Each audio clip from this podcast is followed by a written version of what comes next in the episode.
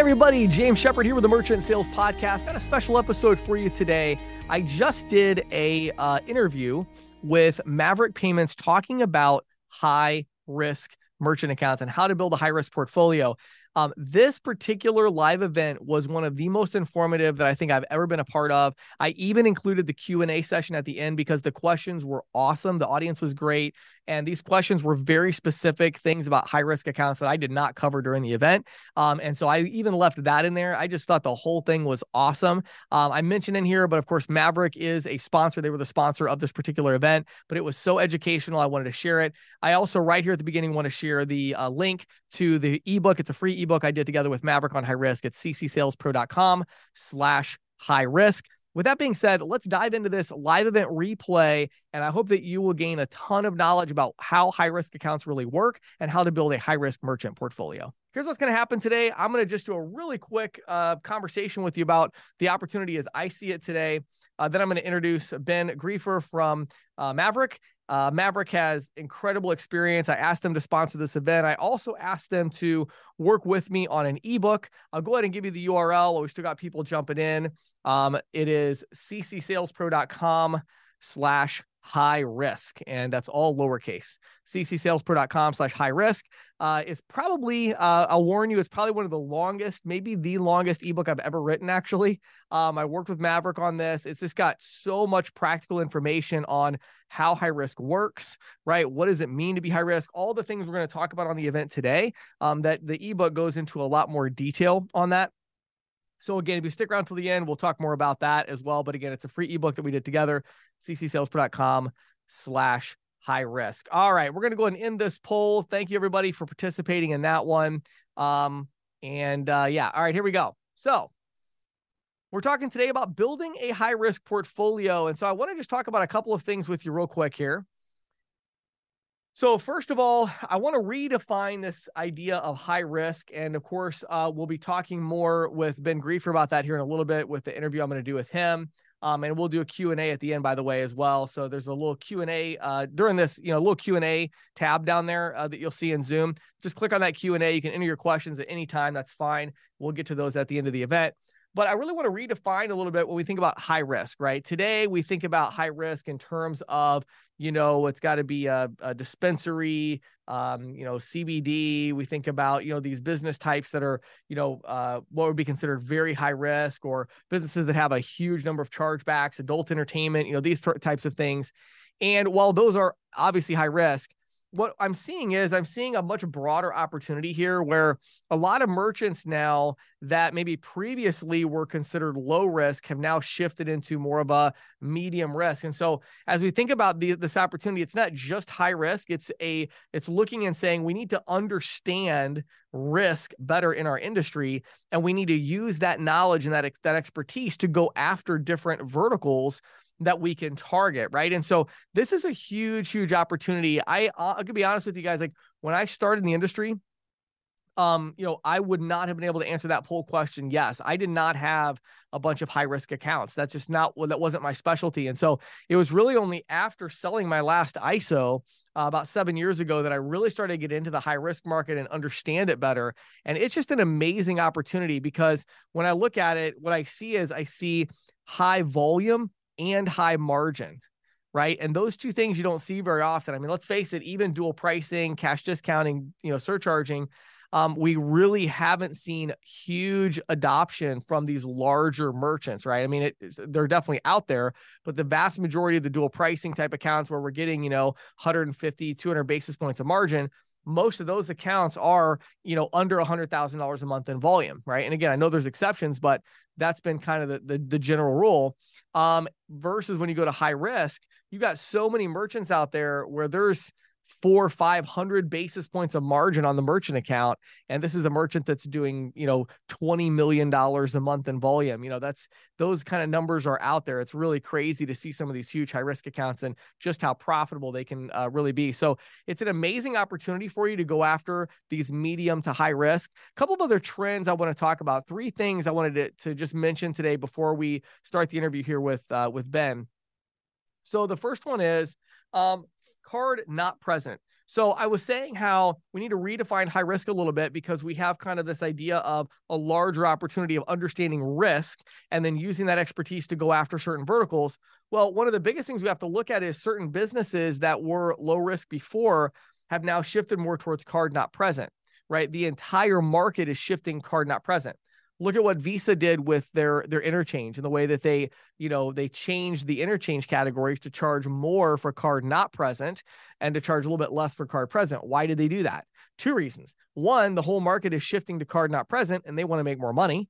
But secondly, because card not present does represent a higher probability of fraud and all of those types of things, right? And so um, I think our industry, those of you that are on here, um, as a general rule, I would say card not present is probably our kind of weak area, right? So um, let's see here. I wanted to go back. Let me, I'm going to make one other poll real quick here.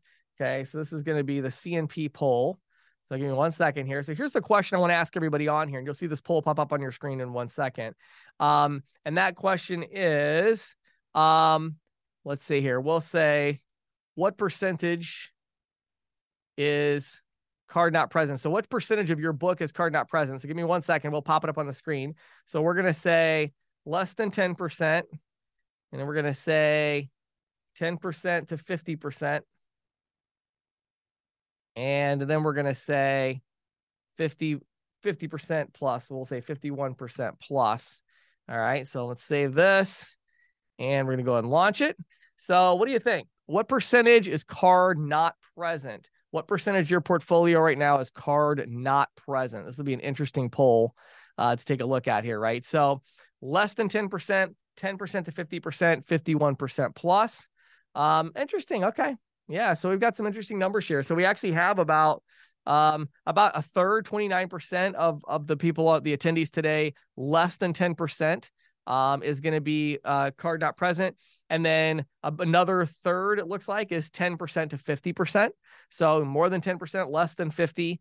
And then about a third are 51% plus. Right. So, um, Right. So, you know, again, it's about a third, a third, and a third there. And I think what's interesting about this is where is the opportunity at today, right? Where is the where's the volume shifting as far as payment processing? Well, clearly it's shifting towards card not present, right? And so what I think is interesting is I find very few merchant services reps where, you know, they would say greater than, let's say, 80 or 90% of their portfolio is card not present, meaning that's their primary focus. But again, card not present is where it's at. But if we're going to go after card not present, we're going to have to get a better understanding of risk because card not present businesses tend to have a higher risk profile than card present businesses.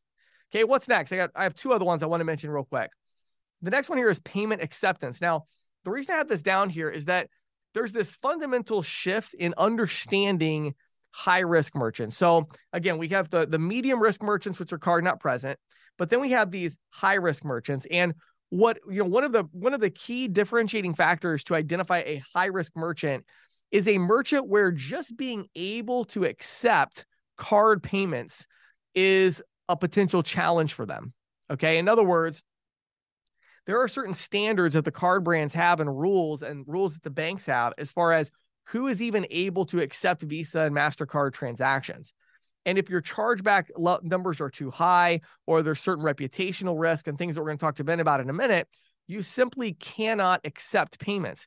And so a lot of people that get into um, high risk and they're like, how does this work? Why why would a merchant pay? I saw a statement um, just like last week. I saw a statement merchant was doing probably half a million dollars a month in, in volume, and they were priced at about 7%. That was their effective rate was 7%. And it was funny because it came through um, ISOAMP, and one of my team members just you know thought it'd be they wanted to show me it. And you know, it's funny because the user was not somebody that normally sells high risk. And so they got this statement and they thought they hit the jackpot. You know what I mean? They were like, whoa, this merchant's get 7%. I'm going to price them at interchange plus 300 basis points and save them, you know, thousands of dollars. Um, what they didn't understand is that this particular merchant had tons of chargebacks. And so I looked at the statement and instantly, you know, on the on the second page, they have the the chargeback report, you know. And I'm like, oh, that's a high risk merchant. You know, I looked at the business type, it wasn't good, you know. Um, and so, you know, we put in, in the notes and we sent the statement out like, hey, just so you know, this is a high risk merchant, be careful. Um, I doubt that that agent was even able to place that merchant with their current processor unless they're working with somebody like Maverick. Um, and so, you know, you got to understand that the issue is these merchants, they're just, they want to be able to accept payments. And oftentimes, again, it's card not present. So they have to be able to take card payments even to operate and do business. So it's just a very different value proposition to understand going after these high risk businesses. Many of them are just looking to be able to accept payments and not get their merchant account itself declined or blacklisted or, you know, cut off. Um, and so that's just a very, very different experience. So again, we've got these the medium risk, which is again that card not present idea, and just that also goes to high risk as well. But just thinking about card not present, then we're going to be thinking about um, payment acceptance, right? And this idea of going after these high risk merchants where they just want to be able to accept payments. And then we have the idea of um, integrated payments. Now, this is another one that I think is really important for us to understand, and that is with high risk, historically, the high risk merchant um, you know business has really been far behind on the technology side and we're going to talk to ben about that but both on from the iso agent perspective but then also from the merchant perspective. And so a lot of these high risk merchants because they've been so desperate to like man we just got to be able to take payments you know what i mean? They're like oh hey we'll use whatever. We'll key stuff into a virtual terminal. We'll do you know whatever. And now um, as that market is progressing, what's happening is the ISV market that's vertical specific, these software companies going after specific verticals, they are now starting to realize wait a second, there's an opportunity here with high risk where we can actually build software to help these companies run their business and integrate the payment processing. And they're working with companies like Maverick.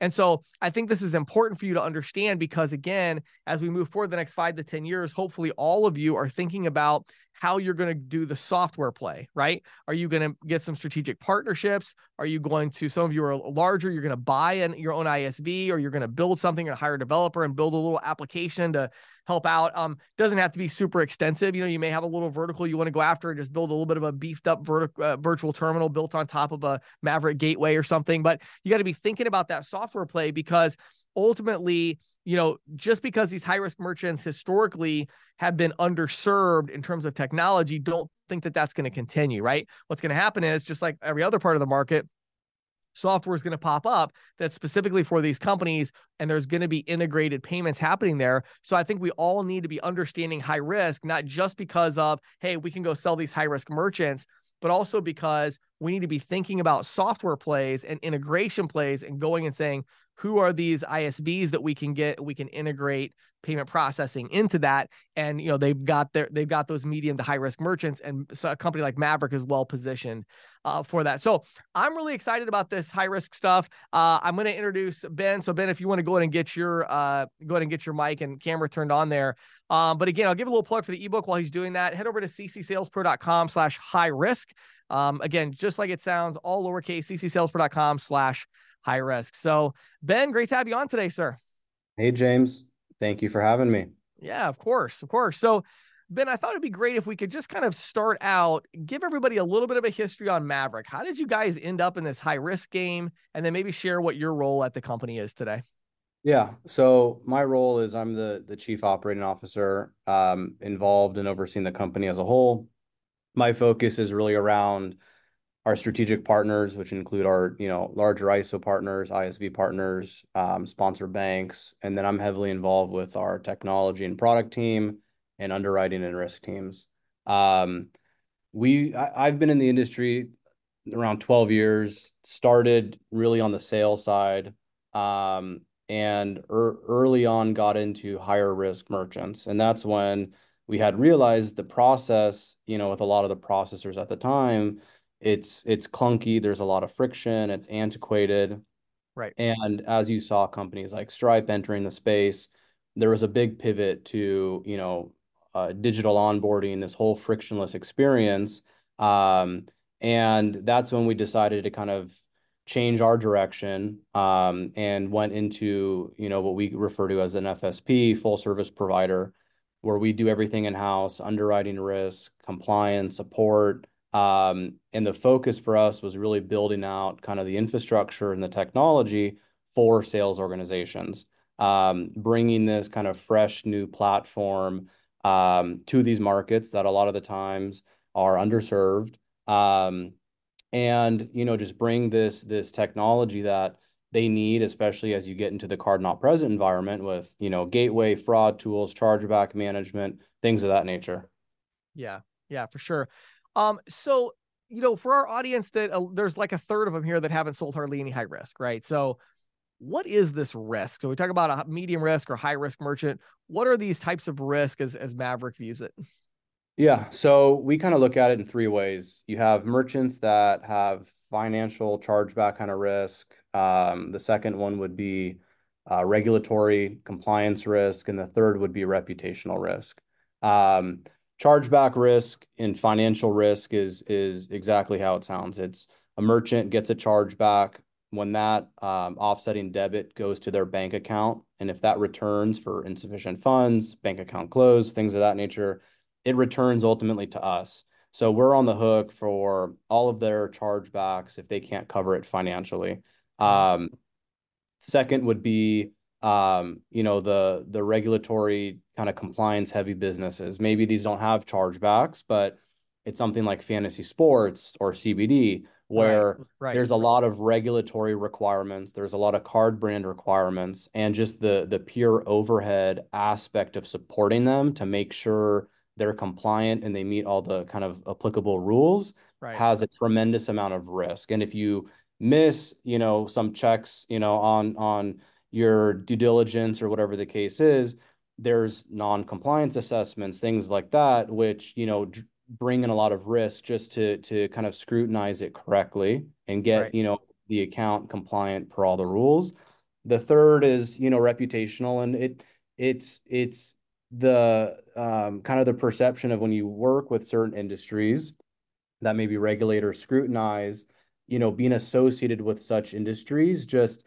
you know it, it could make your reputation look a little bit more poor. And, you know, some banks are really sensitive to that, especially when, um, you know, you look at certain industries that maybe the FDA will target, like health products, um, mm-hmm. things like that. So it, it's kind of broken into three categories.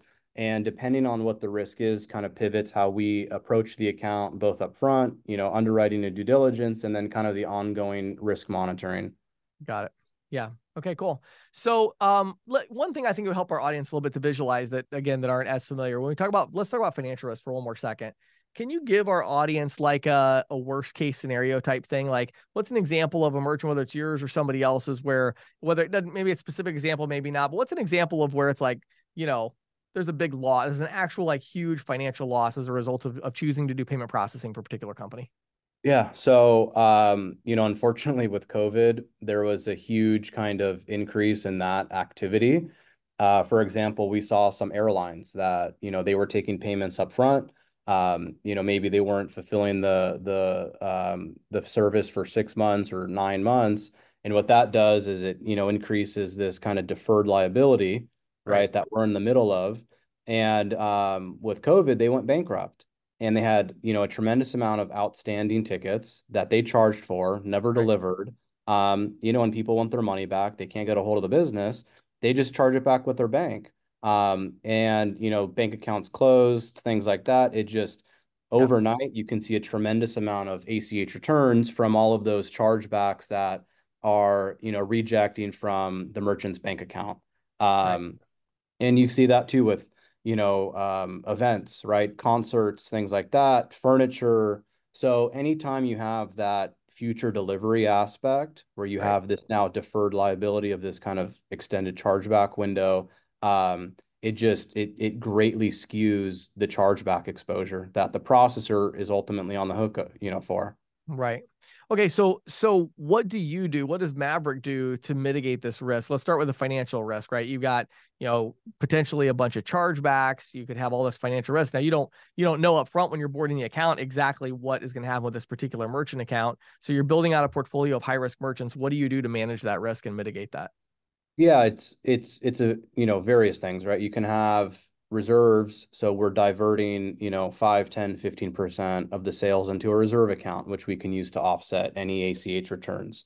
Um, you look at how long the business has been around, previous history, financials, if there's personal guarantors, maybe it's owned by another entity and it's a subsidiary of some sort. You have cross corporate guarantees with travel. You know, sometimes funds are held in an escrow account.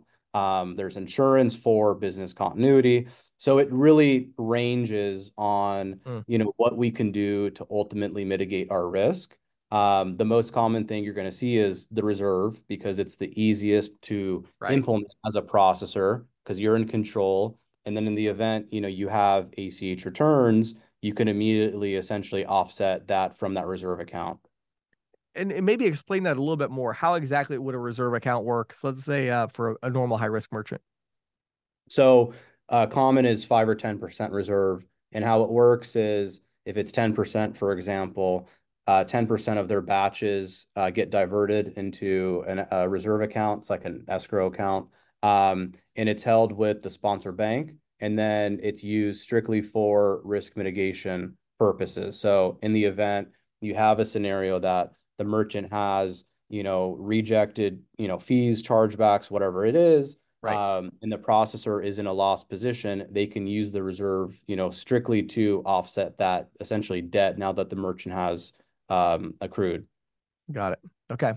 Um, so you know one other thing about that talk about the pricing a little bit right so what why why and how is the pricing different for these higher risk merchant accounts than you know low risk account yeah um so the pricing is significantly different um it's different because you know the pricing is going to kind of run parallel with the risk so for us you know not only do we have the risk we're shouldering whether it's the financial um, chargeback risk but also the overhead to support it.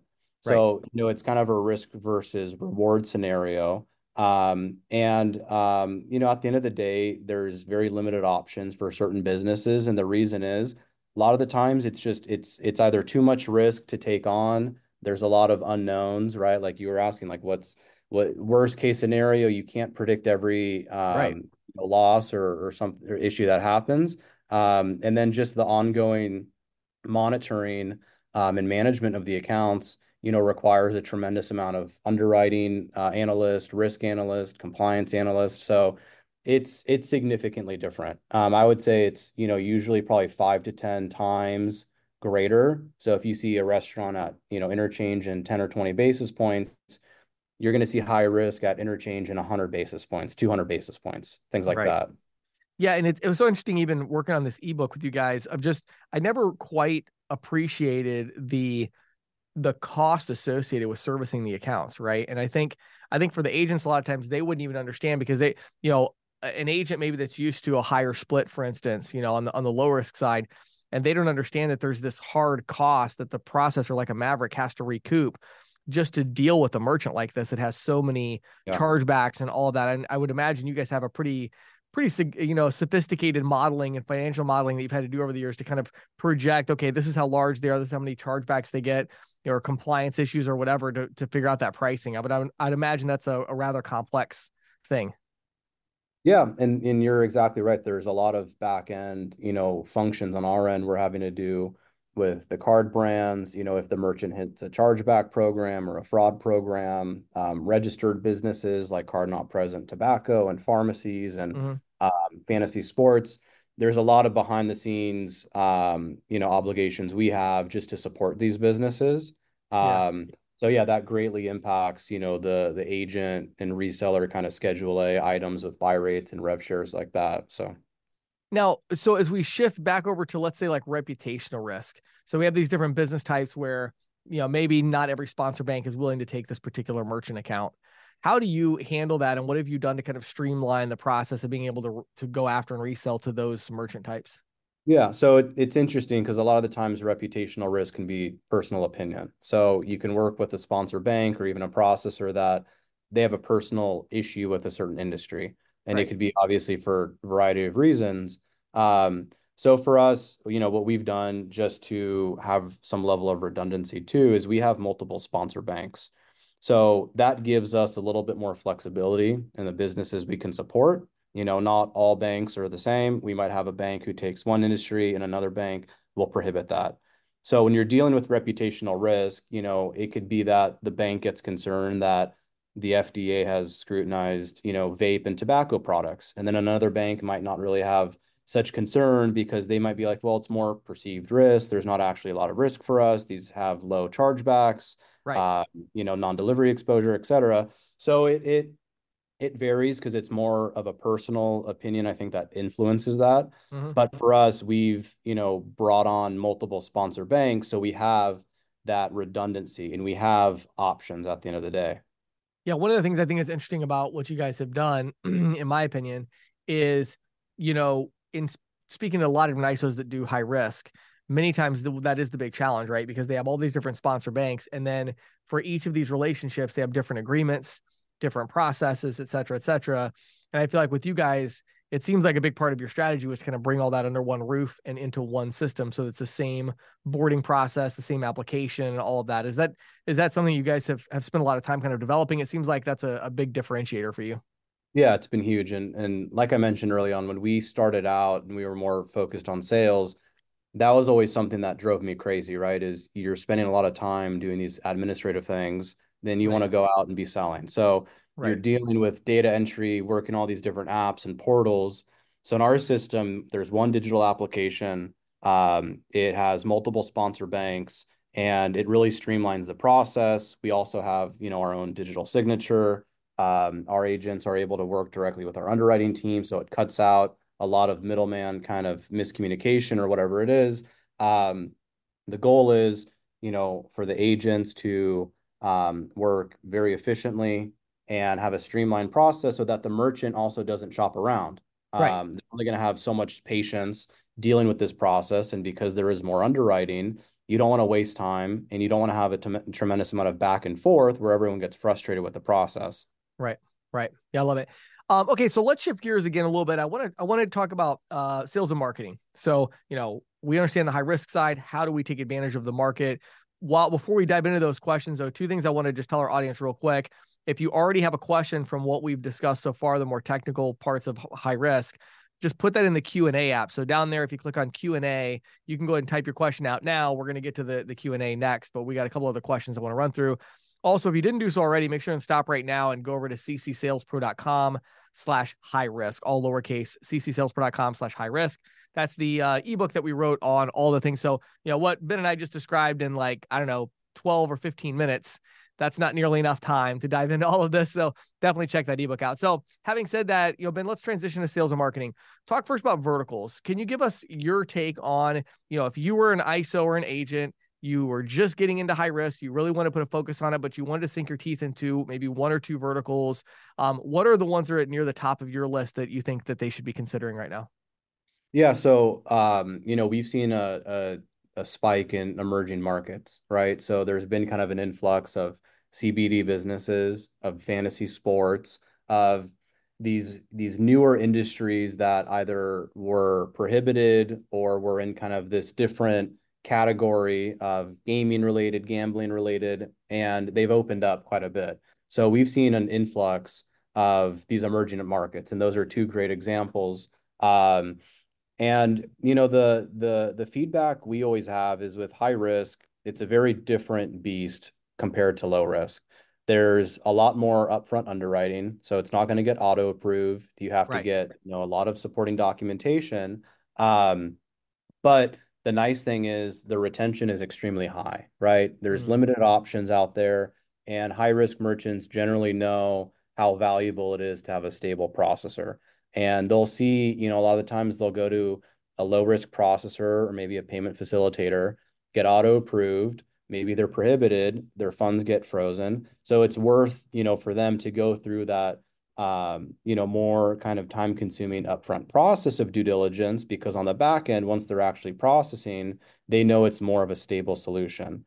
So that's always our advice is, you know, you have to really follow kind of the underwriting guidelines. You don't want want to cut any corners because it can cause risk issues down the road.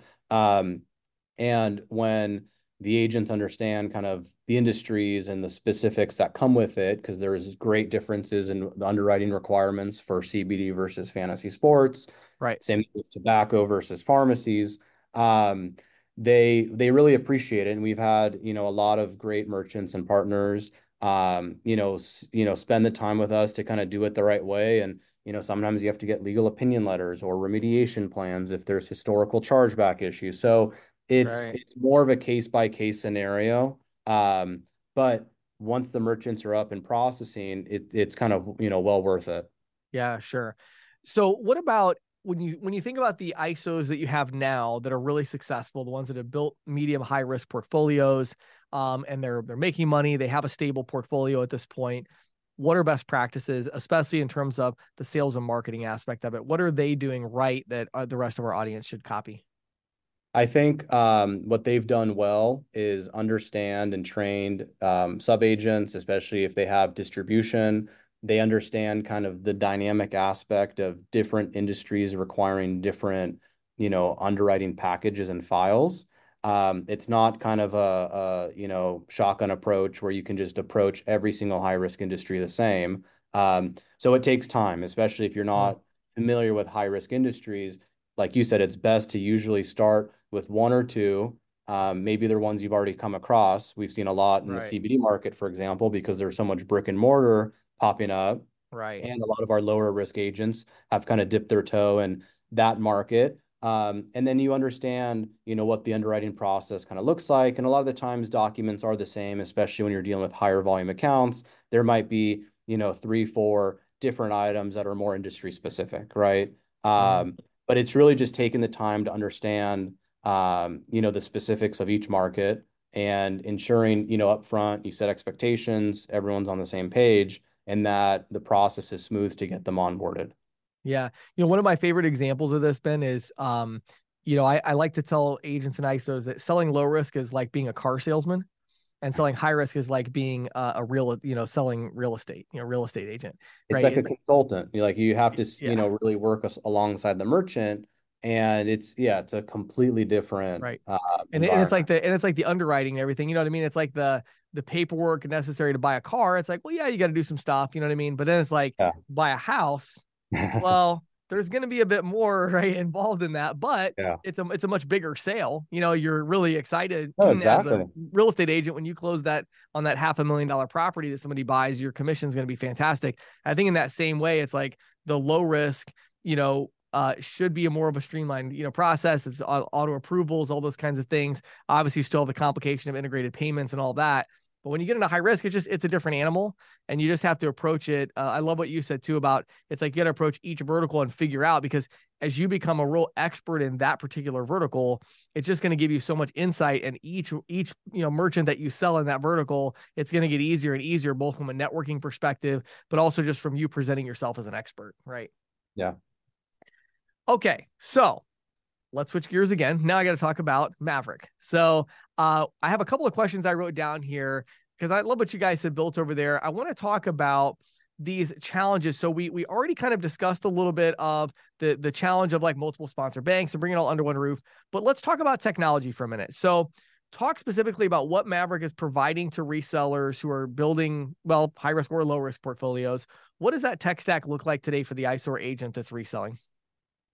Yeah, so our goal has been to build kind of this um, white label turnkey platform for sales organizations. So you, can go to market in a matter of days, kind of under your brand, um, and it's scalable. So you can, you know, increase your distribution, which to us is bringing on sub agents. You can white label downstream. You don't have to work um, a lot on data entry, things like that, because our digital application is extremely integrated. We have our own e-sign. You can even cut cost because you're not having to pay for third-party signatures with DocuSign or license fees. Um, and then we have, you know, additional tools in there. We have our own payment gateway. We have an ACH platform. Our white label stack comes with a whole API document. So you can go to enterprise merchants and support that. You can even bring on ISVs.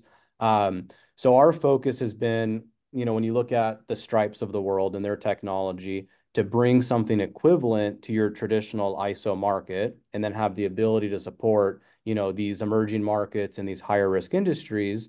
Um, because historically, especially with high risk, you don't see these processors looking to differentiate themselves. You know, maybe Mm. they think because they're taking the business on in the first place, they don't need to.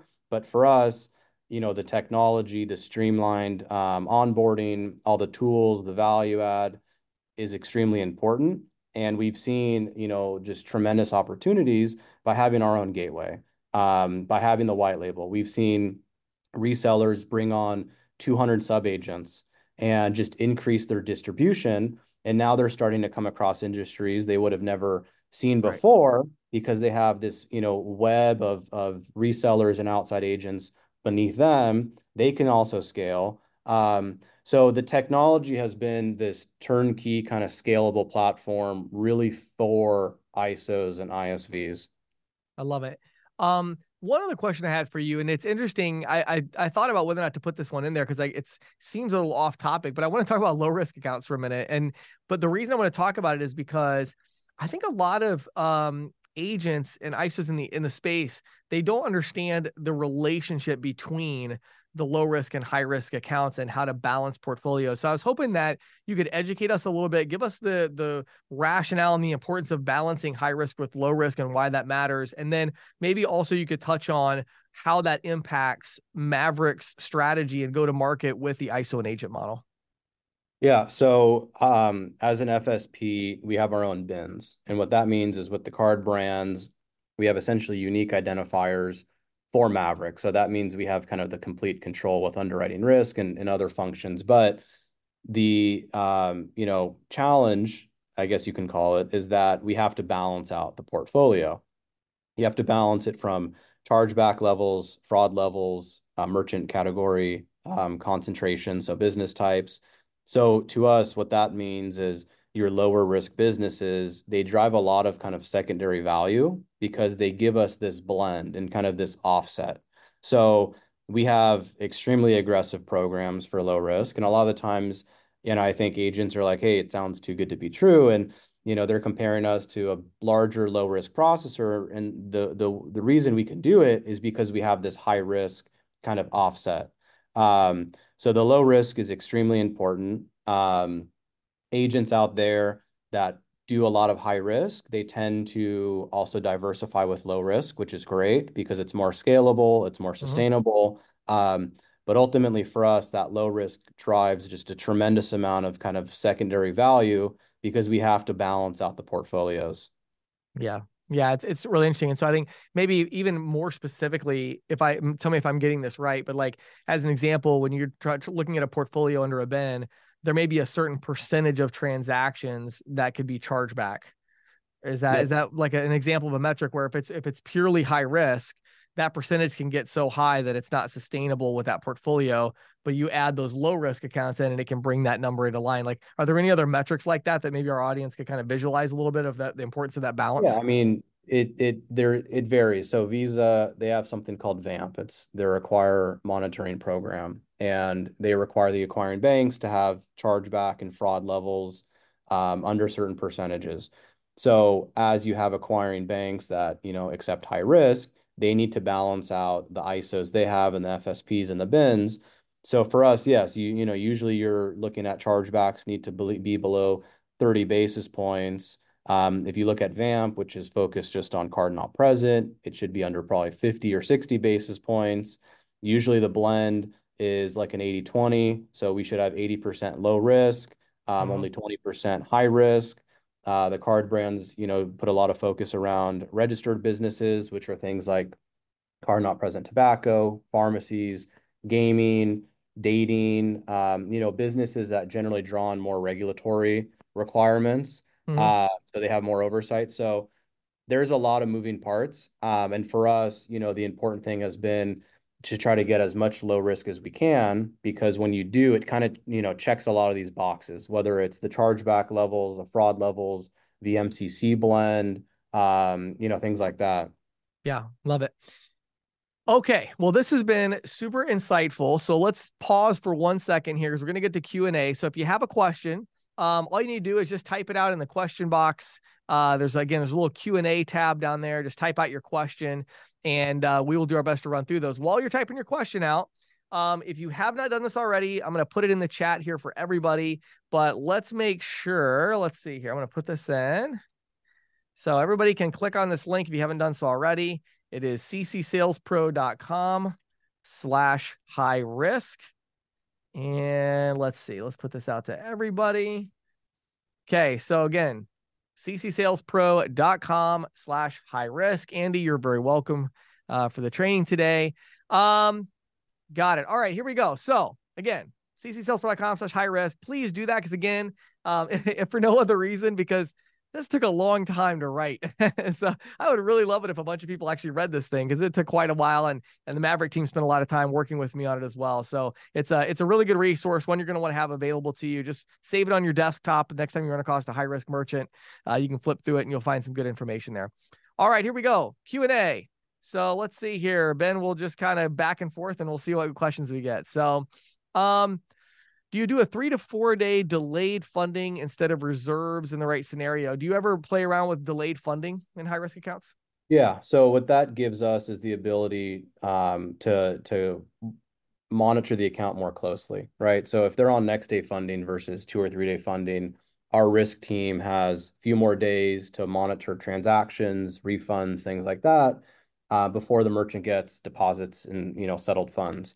So if they're on next day funding and we notice an issue and we need to, you know, put the account on hold, the money might already have been deposited. So definitely delayed funding um, is an alternative.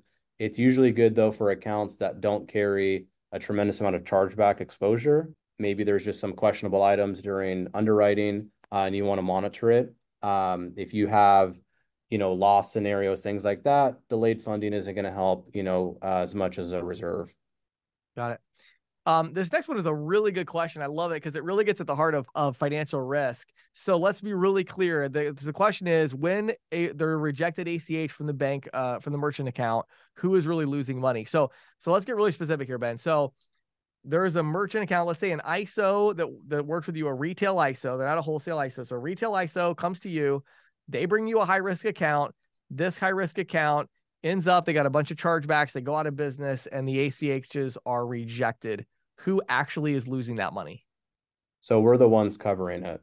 Um, the rejects hit a dedicated returns account at each sponsor bank we have set up and there's kind of that negative float period and we either offset that from the reserve which is why i mentioned it's kind of like the best option for us because it gives us immediate cure um, or we have to go chase the merchant and redebit them. But as return as ACH returns and rejects come in, they do po- post to a dedicated returns account at our sponsor bank. And unfortunately, you know, as as being an FSP, we have to float that and cover it because it's a standard, you know, Maverick account essentially. Right. So they're full service provider, which is FSP. So yeah, so that that's and that's important. I think uh, people just a lot of times don't understand that. It kind of feels like a little bit you know disconnected like oh yeah this money somebody's losing it. No like maverick would lose this money right? So that's why there's yeah. there's this additional attention being paid to underwriting and and compliance and all of these different things. Um what about delta and thc are there any merchant types along those lines that you guys mess with? So in the cbd category you know everything has to be compliant per the farm bill and uh, 2018 farm bill has uh you know thc requirements 0.3% right. so um, Delta 8 can mean a few things because you have Delta 8, Delta 9. Um, we look really at the certificate of analysis from the testing labs to see, um, you know, dispensaries, marijuana, things like that, because it's federally illegal. The card brands prohibit it, and that's nothing we can support at the time. Everything, you know, in the kind of hemp CBD space has to be compliant with the Farm Bill. Right.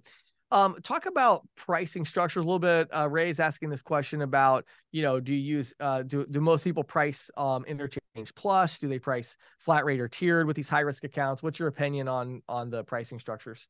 You know, we see both. Um, I don't really have a strong opinion because I've seen, you know, higher volume accounts that, yes, maybe because they're fantasy sports, they're high risk, but they run very clean and they have a very, you know, kind of robust compliance program and they prefer to be on flat rate pr- pricing because it's easier for them, you know, to understand what their fees are every month. It's just going to be higher than your standard like flat rate you would see with Square. Right. Uh, some like the benefit of you know interchange plus because as interchange costs go down for certain transactions, they benefit. So I don't have a strong opinion. We see a mix of everything: interchange plus, tiered, you know, two tier, three tier, and flat rate. Yeah. Uh, I like to be flexible there because I think it's kind of a personal opinion. Sure. Got it. Um, so here's another good question. I'm gonna try to rephrase this a little bit from Travis to make it a little more generally applicable, but it's the idea of you know, isn't it a uh, these high risk merchants for them to go and and a lot of times they'll they'll want to go and test out a, a Square or one of these other low risk processors where you know they're like, oh, I can get this account for 2.75 percent flat rate, and so you know it ends up being that they're not being totally honest. You know, we see that with ISOs and agents as well, where they'll try to they'll try to get a high risk account into a low risk program. Um, what are some of the ramifications for that, and why is that such a bad idea? I think it's spot on. Uh, we see it, unfortunately, where a merchant will come to us, you know, and will require documentation or a reserve, something like that. And, you know, they don't understand, obviously, the acquiring um, ins and outs and the risks, right? So they continue to shop around. Maybe they'll get auto approved with Stripe or they'll end up with a larger processor. Um, and then a month later or a week later, when they first, you know, they put through their first batch or whatever it is, the processor will do a look back and they'll start reviewing the account and realize it's either prohibited or whatever the case is. Yeah, and a lot of the times there is a knee-jerk reaction and they could get put on match. And we've had yep. several scenarios where we'll have a merchant come in, you know, they won't agree with what we need. They'll go somewhere else, get auto approved, get terminated, and then they'll come back to us. And yeah, I mean, unfortunately, it, it happens a lot. Yeah, and, and for those that don't know the match, when you talk about that, there, there's a what they call the match list, where like once you get on that list, you are not allowed to open a processing account, and there is they, so a whole legal process you have to go through to get off of the match list. Uh, that is very expensive and time consuming and extremely annoying. Um, so that's that's a problem, and that that can happen when you go to a low risk provider and you you just don't go through the the correct underwriting process. They approve you, you process transactions, and then it turns out that your your merchant app was fraudulent. So that's a that's a really big problem. Um, here's a question I don't know the answer to, but I never heard this one before. Um, so when we define like a high risk merchant, you know, there's always this like high risk list of merchant types that the processor will give the agent, right? Like, don't sell these merchants, these merchant types. Yep. Um, do the card brands have anything like that? Is is there kind of a standardized like here are the high risk merchants, or is that more of a just more of a per sponsor bank kind of thing, or how how does that work? Yeah, so the card brands, um, they have high risk registered merchant types. That's what they consider high risk. So those are card not present tobacco, pharmacies, adult, dating, um, negative option trial billing, fantasy sports, game of skill, um, things like that. So usually they're industries that have a lot of regulatory oversight. That's what they consider high risk. Um, and those are uh, have to get registered. There's an upfront fee. It's annual. It's the same for everybody. Um, so in terms of consistency across sponsor banks, every bank follows that same list because it's mm-hmm. directly from the card brands, and they do vary a little bit. Visa requires registration on negative option billing, for example, on both digital goods and physical products. Whereas what, what, what is that? What's what's negative option billing? Free trial right? And there's been FTC mm-hmm. issues because, you know, a lot of times consumers don't realize the 495 they're paying for upfront is going to automatically charge them again in two weeks if they don't cancel. Right. Um, so it's a deceptive marketing concern, right? Is making right. sure they're complying with uh, the FTC's rules. Um, so that's consistent across the board. Those are card brand rules. Um, what varies is per sponsor bank, and that's more of a restricted list. So those would be things that are travel, multi-level marketing, credit repair, CBD, products that the card brands don't, you know, consider high risk, but the acquiring banks will based on, you know, their compliance department, things like that. Um, and it right. can greatly vary. You know, obviously you can work with a bank who's very conservative and low risk and their mm. their restricted list and prohibited list is, you know, 20 pages. And then you can work with another bank that their prohibited list is pretty short. They focus on, you know, the registered business types and then, um, you know, things that have the higher risk characteristics like CBD, travel, multi-level marketing, um, paraphernalia and smoking related products, things like that. So it, it, it it's kind of three different lists, if you will. It's card brand, restricted per bank, and then also the prohibited per, per bank can fluctuate. Interesting. Very interesting, actually. I didn't know all of that. That's really cool. Um, another question here from Andre uh, is do you have situations where you have a merchant, you board them with a particular sponsor bank, and then maybe after a year or two, that sponsor bank now says, "Oh yeah, we don't really want that those merchants anymore." Yep. Do, do you have those situations where because you have the multiple sponsor banks, you're able to kind of flip them around if you need to? Yeah, yeah. Unfortunately, it's happened where, you know, a bank will um will put a pilot program together and test out a new industry. And after, you know, maybe six months, 12 months, it's just not worth it or something happens. Um, if we have another bank that accepts that industry, we can easily uh reboard them. Um, so there's very, you know, limited downtime, if any. Um, and that's, you know, the purpose of us having multiple sponsor banks is things change um, you know, banks will go through a reorg. Their their their committee or their compliance department will change, you know, their risk tolerance. Something will happen with a regulator. So, um, definitely. Okay. Um, let's see here. So Um, can you give any other specifics on compensation? Obviously, we can't share specific like residual splits. That's all negotiated. But um, what would an individual agent expect as far as you know low risk versus high risk? Can you talk about maybe just the broadly like what the differences are in compensation there? Yeah, the buy rates um, fluctuate a little bit, you know, so we'll obviously get more aggressive with auth capture, um, AVS, batch, monthly fees, things like that on low risk versus high. And then the split itself will also differ. So, you know, you might see 80 to 90% in low risk, whereas in high risk, you might see 50, 60, 70.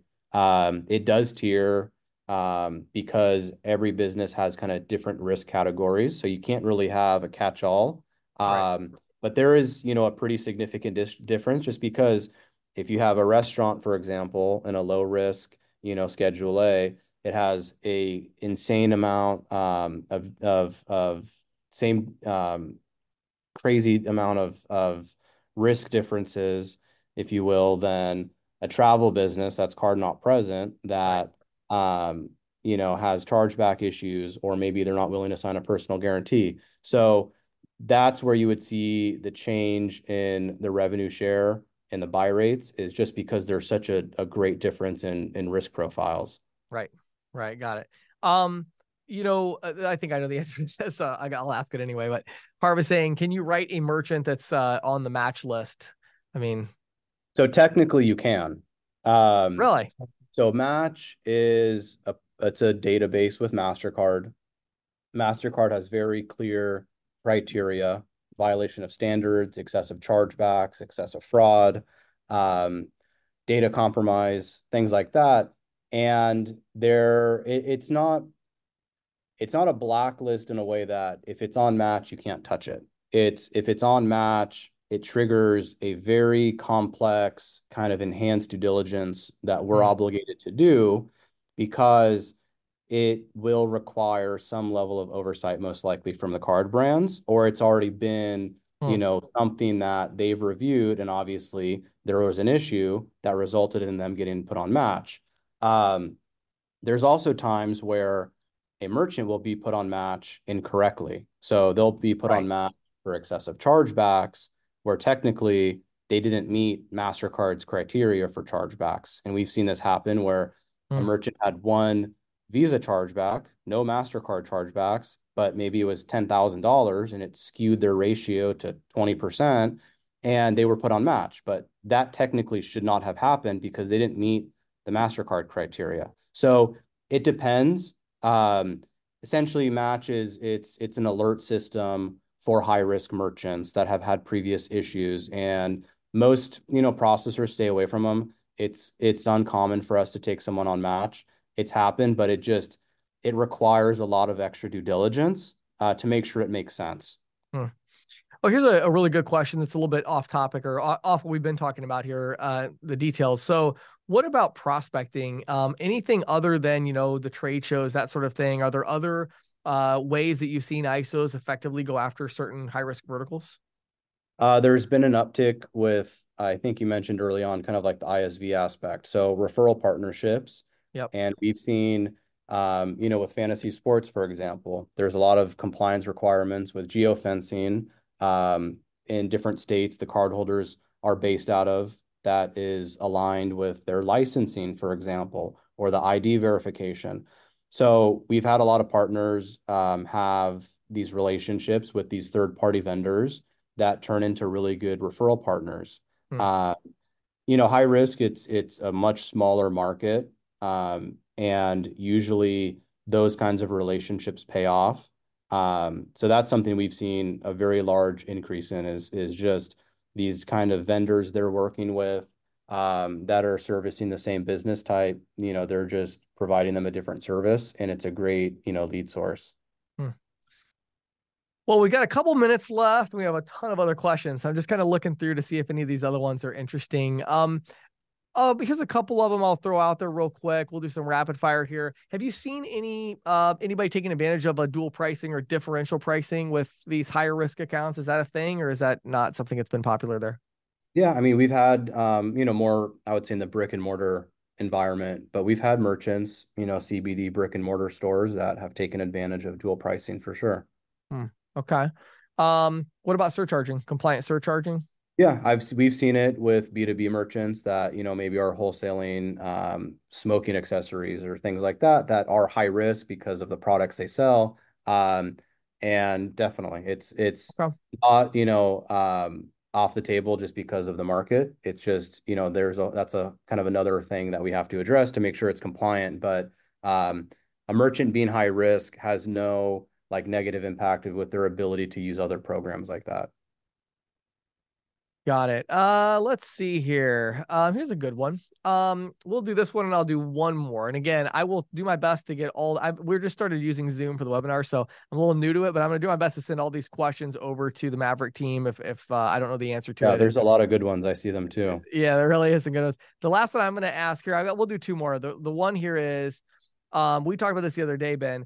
We talk about a merchant that are, has a subscription business. They're already using Auth.net, Stripe, whatever it is is it possible to bring them over to Maverick and, and be able to save that customer data so they can continue billing them on a recurring basis? Yeah. So there's two common scenarios. Uh, one would be if they're using something like authorize.net, the merchant can do a processor change, right? So we can approve them. They get a VAR sheet from Maverick. They call authorize.net. They swap out the old processor's information in mid with ours, um, and it's very seamless.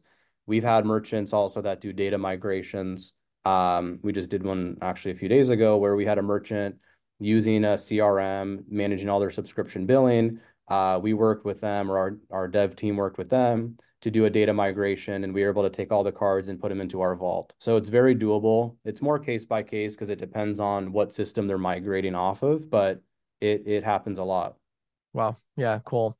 Um, okay, we're gonna end it there with the one last thing, and that what somebody asked the question of how do I become a Maverick agent? So there's a good one to end with, right? Um, so talk a little bit about, you know, obviously again, if you go to ccsalespro.com slash high risk, download this ebook, you, you know, that information there, if you have a little box checked, it will send your information over to Maverick so they can follow up. But if somebody just wants to reach out directly and they want to talk to Maverick about working together, how would they do that, Ben? Um, sales at Maverick HQ, um, as in headquarters, is a great email. Um, and that you know is a distribution list hits a few people on our team. So sales cool. at maverickhq.com um, but i would urge everyone to get that ebook because like james said we spent a lot of time on it. it has a lot of good information. We try to dumb things down a lot just to make it easy to understand.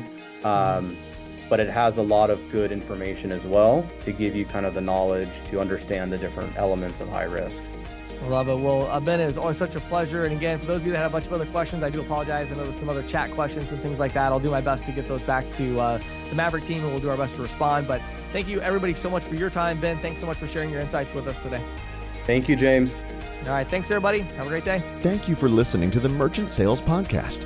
Whether you are an industry veteran, processing executive, or just trying to learn about the payment space, we appreciate your time. The Merchant Sales Podcast is a joint production of Greensheet.com and CCSalesPro.com, and we hope you will tune in next week for more information and tips on building your merchant services business.